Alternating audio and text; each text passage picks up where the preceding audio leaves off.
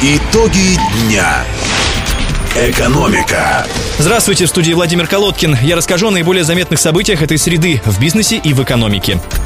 Глобальные рынки. Окружной суд Гааги отменил историческое решение Постоянной палаты Третейского суда, которое в 2014 году обязало Россию выплатить 50 миллиардов долларов бывшим акционерам ЮКОСа. Данное решение опубликовано сегодня на сайте суда. Окружные судьи Гааги согласились с доводами России, признав, что у Третейского суда не было юрисдикции для рассмотрения спора в рамках договора к энергетической хартии, который Россия подписала, но не ратифицировала. Каждый из истцов обязан возместить России судебные судебные издержки в общей сумме на 50 с половиной тысяч евро, говорится в решении суда. Таким образом, сегодняшнее решение ведет к отмене требования о выплате России многомиллиардных компенсаций и снятию ряда арестов с российского имущества в некоторых странах Европы. Впрочем, судебные тяжбы будут продолжаться. Бывшие акционеры обжалуют сегодняшнее решение в апелляционном суде Гааги.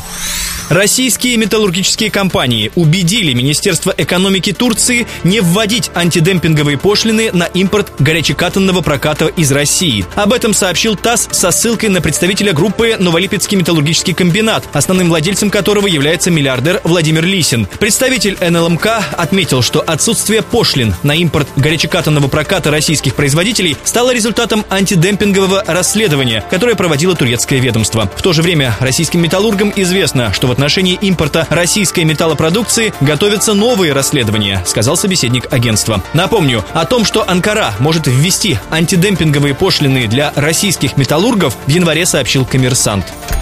Внутренний рынок. Стройгазмонтаж Аркадия Ротенберга отчитался перед Росавтодором о выполнении проектных и изыскательских работ по контракту на строительство Керченского моста. Это следует из акта сдачи приемки работ, размещенного на портале госзакупок. Согласно документу, проект моста обошелся государству в 3,3 миллиарда рублей. Росавтодор принял работы у подрядчика 31 марта, спустя почти полтора месяца после того, как проект получил положительное заключение глав госэкспертизы. Деньги проект «Стройгазмонтаж» получил еще в 2015 в качестве аванса. Тогда власти перечислили подрядчику 49 миллиардов рублей. Весь проект, кстати, стоит 228 миллиардов рублей. Отмечу, что мост через Керченский пролив самый дорогой, большой и технически сложный в России на данный момент.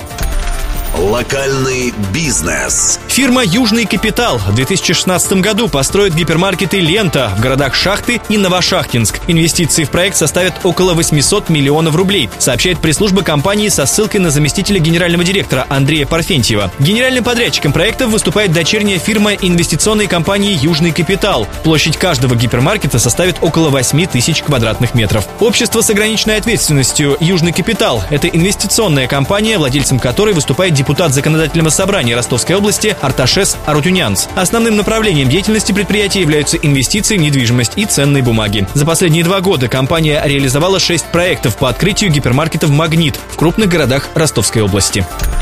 Индикаторы. Официальные курсы доллара и евро, установленные Банком России на завтра, 21 апреля, идут вверх. Европейская валюта поднялась на 64 копейки до отметки в 75 рублей. Официальный курс доллара прибавил 39 копеек и составил 66 рублей 4 копейки. Это были основные итоги в экономической повестке Дня мира страны и нашего региона.